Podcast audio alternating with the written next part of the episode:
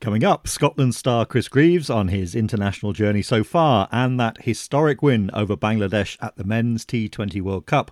While on the home front, we report from round one of the Eastern Premier League and Western Premier Division as our season's coverage gets underway. All that and more on the Cricket Scotland podcast. Ball out there, give Hamilton any width, he'll take you. Captain Kathryn Bryce comes under it. She won't make any mistake. That's the first wicket for Scotland. Six to win, and Richie Berrington has finished it with a six. And that's the win for Scotland. They've secured the Super Over.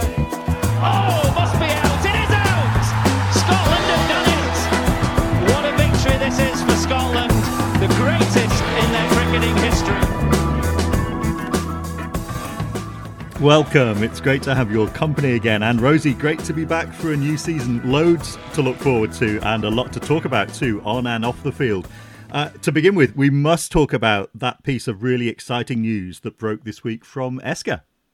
Yes, we must, Jake. Good to see you too. Yeah, the ESCA Women's Workshops, which is fantastic to see um, that Annette has set up, Annette Aitken Drummond has set up. And basically, they're just going to be doing uh, a bowling workshop, so seam seam bowling with Katie and, and Sam Haggo, fielding workshop with with Abbi Aitken Drummond and Cara Scott, and then a batting workshop with Lorna and Megan. It's just fantastic, and then a spin workshop with Abtaha and Katherine Fraser. Like, how could you get any better than that? I think I might need to. I might convert. I might convert from seam to spin. I should maybe go along to it. But anyone that's interested in signing up, um, just go onto, I think they've got it on Twitter. I'm sure they'll probably have it on their website, but you can sign up.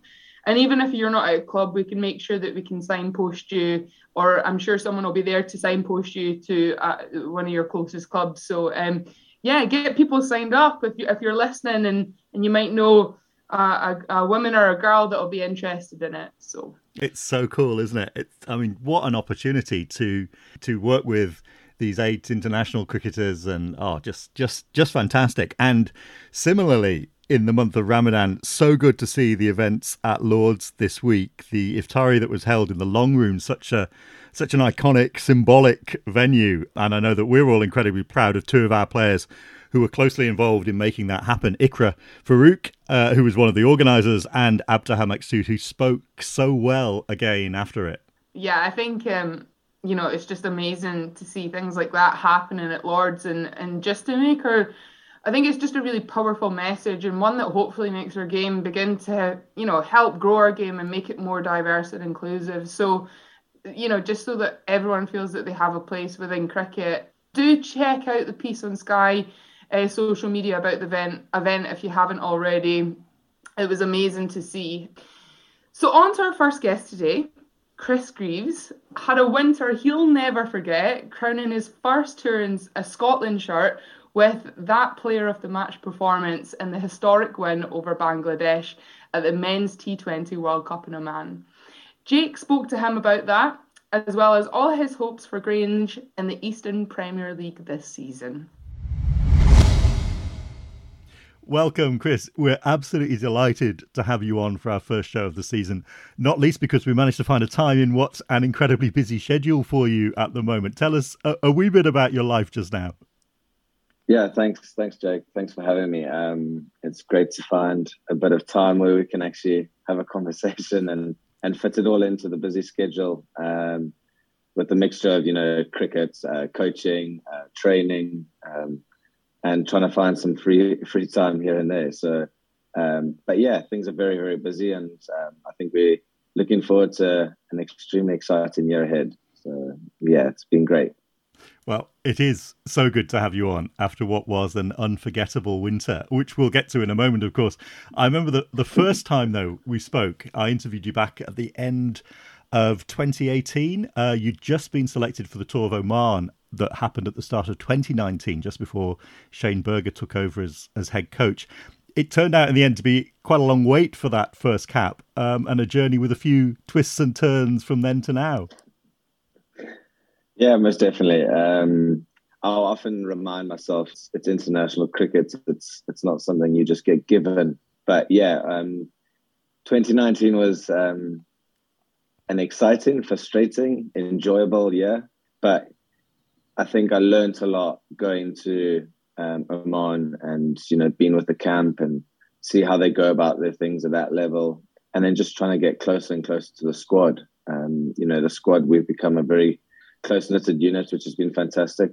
I suppose going to Oman in 2019 you, you always want to play. Um, it didn't work out that way, and that was fine. You know, it's it's what you can buy in and, and take from it. Um, and obviously, you know, you, have got 11 boys on the park that you need to contribute to somehow off the field. So, um, yeah, it, I learned a lot. Uh, I've taken a lot from that, and yeah, it's been a, a very different few years. I must be, I must say that. So it's it's been exciting. It's been great.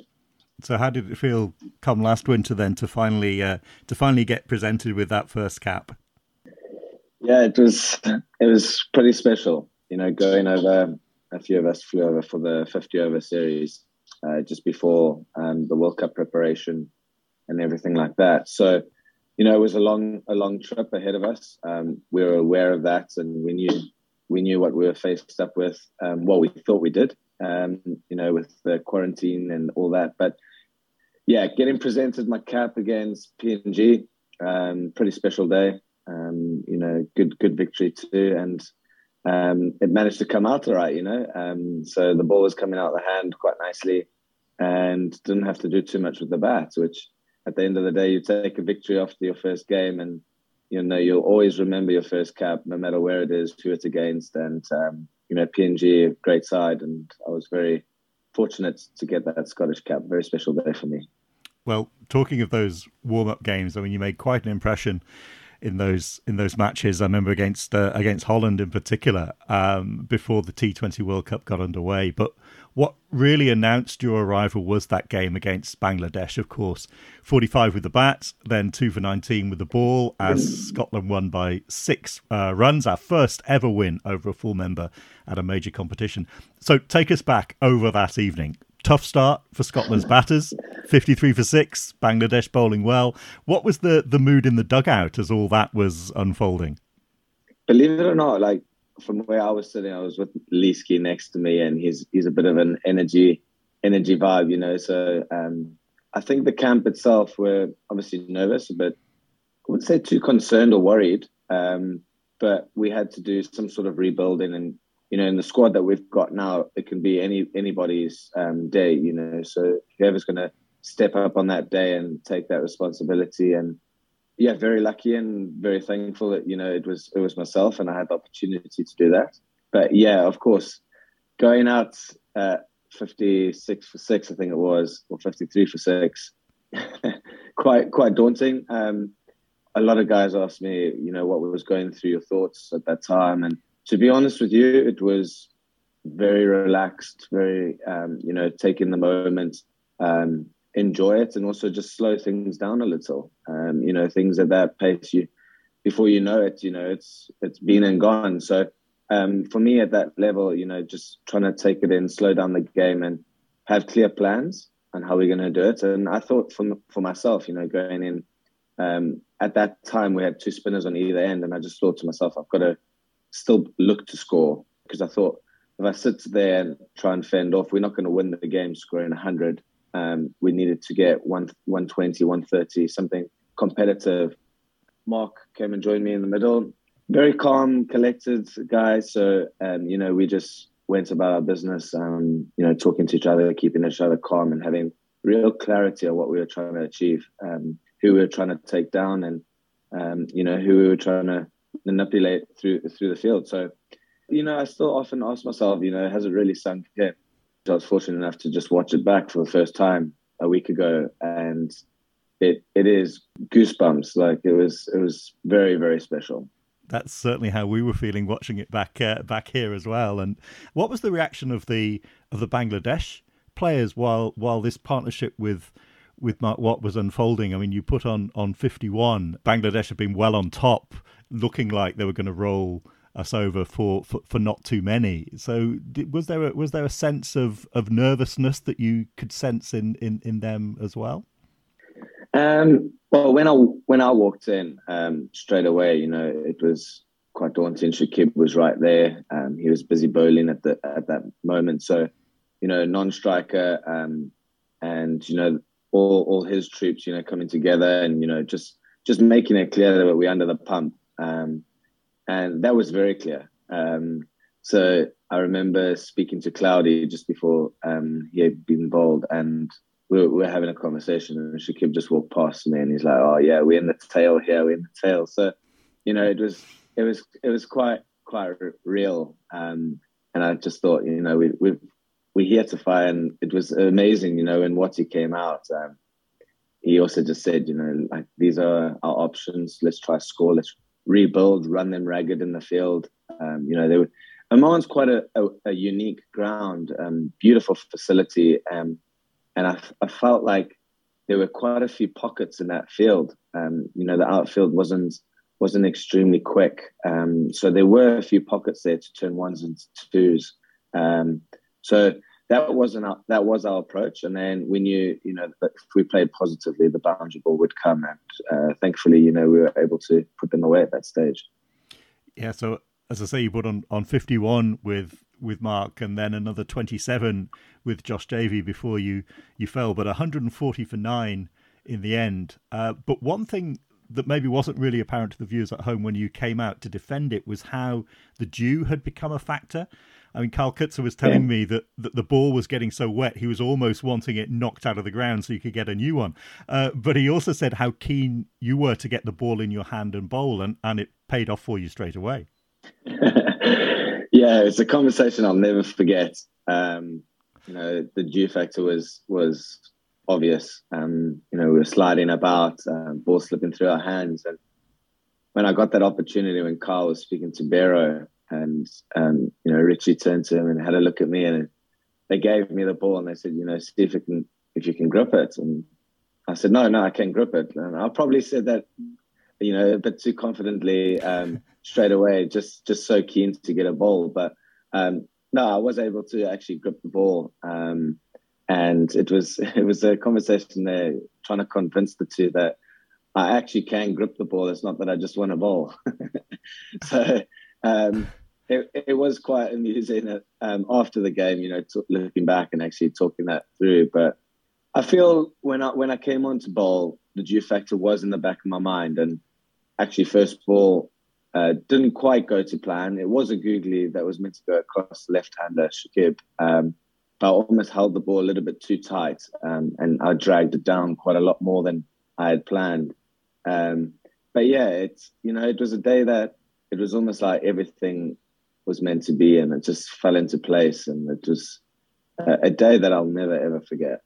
I mean, I remember that that first ball. We, we could almost see Shakib's eyes light up from here. You know, when as you say, when it mm. when it kind of was short, but but you could tell it was your day when he, he picked out uh, picked out Calum MacLeod on the on the boundary there, and then uh, Mushfiqur Rahim was bowled with a beauty uh, a couple of overs later. I remember. Um, so th- I mean, they kept themselves in it, but the way you you closed out that win was so good to see. A lot of very happy supporters back here but the rest they say is is history. There were wins over PNG, then Oman, and a place in the second stage of a major global tournament for the first time ever. The Super 12 was different, but I mean, my my feeling was that it was always going to be. Um, I mean, we were lucky to face Afghanistan in the circumstances that we faced Afghanistan with what was going on back home and their determination, and then India and Pakistan, who had no pressure on their shoulders at all.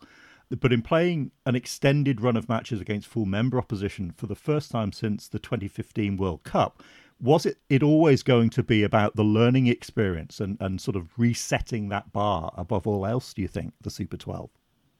Um, it's a funny question, um, to be honest, because, you know, there's a lot of mixed opinions. Um, the vibe that I got, and um, I think majority of the lads in the, in the camp was you know, we had earned the earned the respects that we had. To, we were there now. Um, you know, we we feel that we can compete.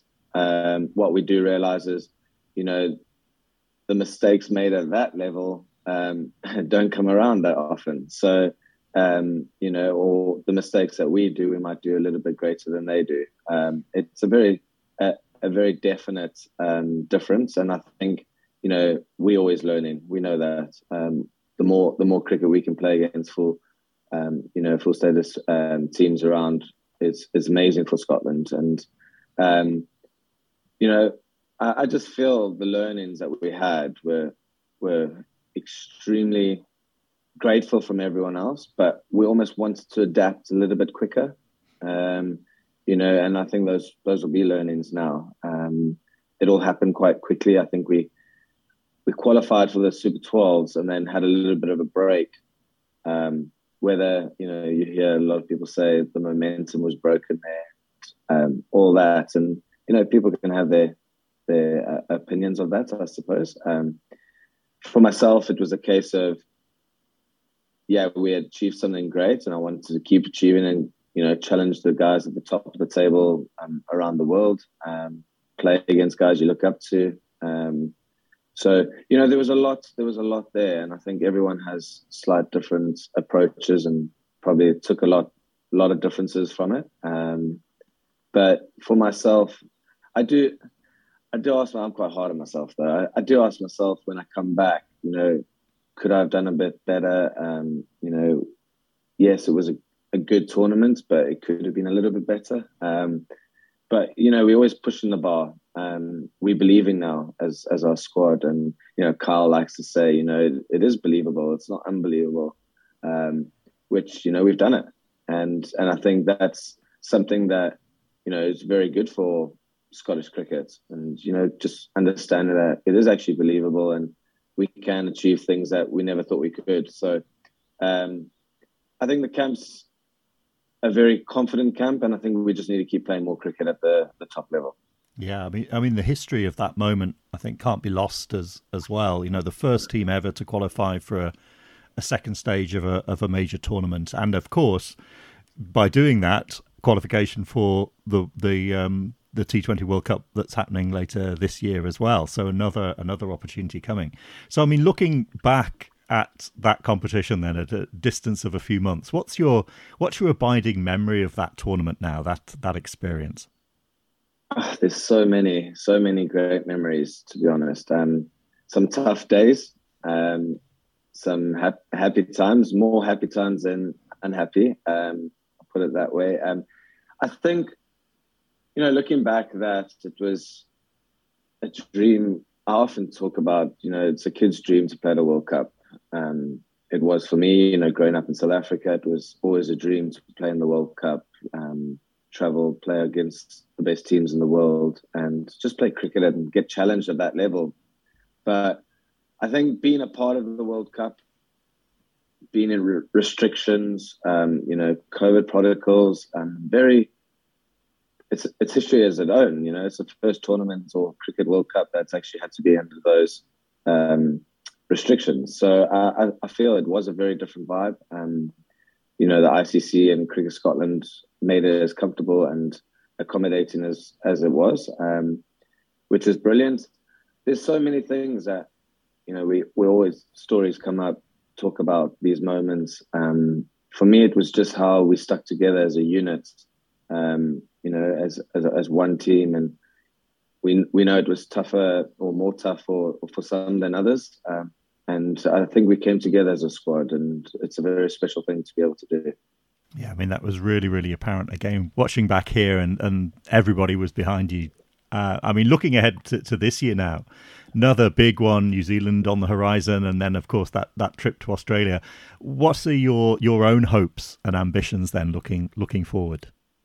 From my side of things, you know, you, have done it once, you want to do it again. Um, you want to keep doing it, you want to keep competing, you want to get better. Um, so, yeah, my plans are um, pretty similar to last year um, in terms of challenge myself. Um, I want to keep challenging myself, getting better, learning, and yeah, hopefully do a little bit better um, this this year round. you know, we've got I've got a taste of it. Some boys have had it before. Um, but it's it's something that you want to repeat and have more of. Um, you want to enjoy it as long as you can, if that makes sense, because uh, we we're not we're not getting any younger, and we know this game. You you know there is a time where you have to start thinking about other things, and but for for me personally, I'm still constantly working on being fit, um, strong, adapting my game. You know, there's so many aspects that um, I want to keep improving and and be better. So so yeah, that's that's probably my drive for for this upcoming year. Um, we've got a lot of cricket um, before that, um, so you know we've got a trip to the US for some 50 over stuff, um, ODIs. And we've got World Cricket League games right through up until that, and then we've got New Zealand um, visiting us before um, the World Cup too. So, you know, um, there's a lot of cricket. There's you, you've got to stay stay with it, stay fit, stay injury free, um, and yeah, hopefully be on the plane to the World Cup in Australia at the end of the year and and along the way, of course, there's the the league season with Grange too. Um, washout last weekend, sadly. But what do you make of of Grange's prospects then for the Eastern Premier season ahead? yeah, it's typical, isn't it? First game of the season, a little bit of rain. um, well, firstly, it, you know, it's it's great to be back playing playing in Scotland. I've been playing my cricket in the northeast of England for the last two two and a half years. So it is quite quite nice to be back. Different scenes for myself. Um, obviously, was at Forfarshire, but now living in Edinburgh, it was quite difficult to um, commute um, every weekend. Um, so there's no animosity there at all. Um, yeah, no love loss. Um, but no, it's a special club. But I'm I'm very thankful for Grange and the way they've accommodated me so far. Um, really looking forward to the new journey. And I think you know we've got very young young and great talented players um, right through the squad. Um, so yeah, it's going to be a good season ahead, I hope. And you know, we we're taking one game at a time, and we want to be positive and keep challenging each other. Um, but yeah, um, I think it's going to be a positive year for, all the Stags.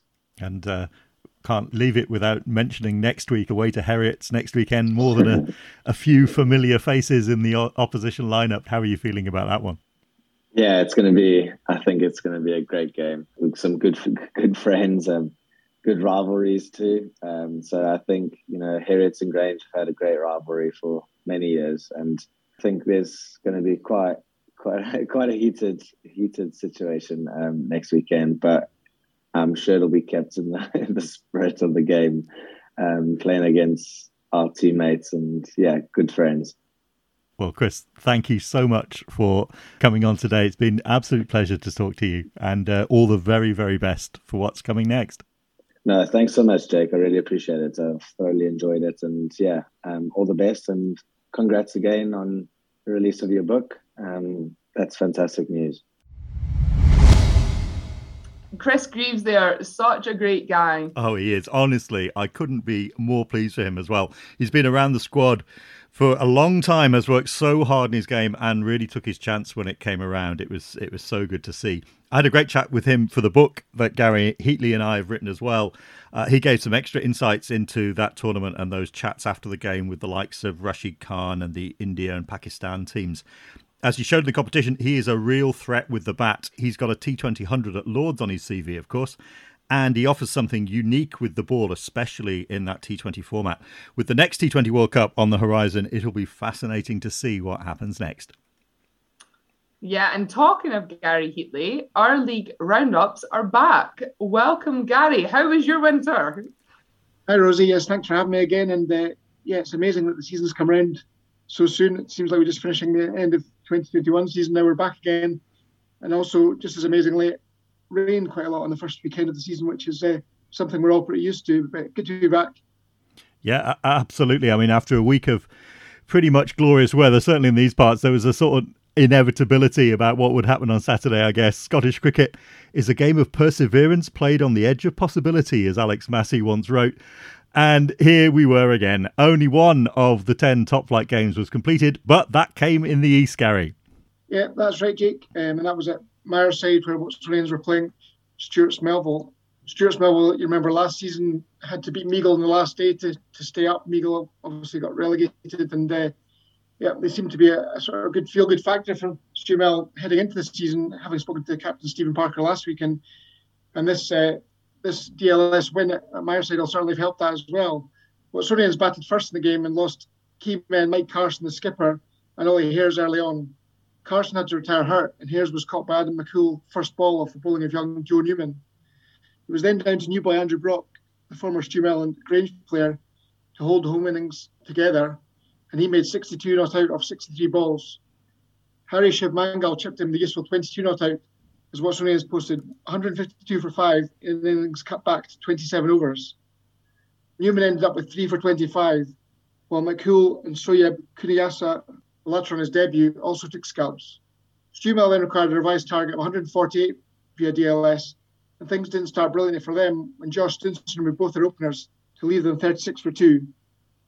Then Ben Wilkinson really got going, and he played a brilliant innings, making 87 not out of the 63 balls, which included eight fours and five sixes.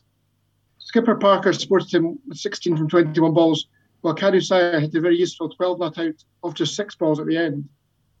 16 runs came off the 25th over, bowled by Hairs, and fittingly, Wilkinson finished it with a four to give the men from Leith a four wicket win. In the four games that didn't reach their conclusions, Ali Shah made 75 not out for Carlton at Falkland, and Craig Wallace made 56 for Forfarshire at Stonewood Dyce. The bowling stakes, Mark Watt took five wickets for Heriots at Arbroath, and Lewis James took four wickets for Forfarshire up at Stonewood Dyce. All eight clubs who didn't finish games in the first week will be looking to get a full fixture in in week two. Yeah, it was a similar story out west. I mean, I was all set for the, the long drive to Hamilton Crescent to watch champions Clydesdale take on West of Scotland, but after seeing the forecast, I settled for the live stream instead, and just as well, only half an hour's play was possible there. But there was lots to whet the appetite on display. Clydesdale, put in on a typically green April pitch, had made a really good start. Captain Paddy Barber having raced to 30 not out, but Dave McNulty and John Oliver had put a real break on the scoring, McNulty claiming the wicket of Imran Mughal with one that nipped back to take out the leg stump as Mughal tried to glance it through the offside. There was a cracking battle developing there, uh, which made it all the more frustrating when the rain, which had been falling from pretty much the start, finally won. Clydesdale 40 for 1 off 9, McNulty 1 for 5 off his 4, and general disappointment all round. At Meikle Ferguslie and Stirling County didn't even get that far, the match being abandoned without a ball being bowled, while another good battle was developing between Kelburne and Langside, the latter having raced to 61 off eight overs but with two wickets down. The first wicket of the season went to Prestwick opening bowler Ronan Alexander, who struck second ball to remove Uddingston's Nick Martin. Uddy were 92 for 2 with Moa Wace 47 not out when the rain came. But the performance of the day came at Nunholm, where Michael English smashed a magnificent 133 ball 180 for air against Dumfries. With Lloyd Jefferson making 56 2, the promoted side had racked up a mammoth 349 for 4 by the time the weather moved in, with 10 balls of the innings remaining. So, a frustrating week all round, but some tantalising signs of what's to come. Thanks, Jake. Looking forward to next week and some more big games in both divisions. But that's it from us today. We'll be back next Tuesday with our new guest and all the Scottish cricket chat. Until then, thanks for listening from Jake, Gary, and me. See ya!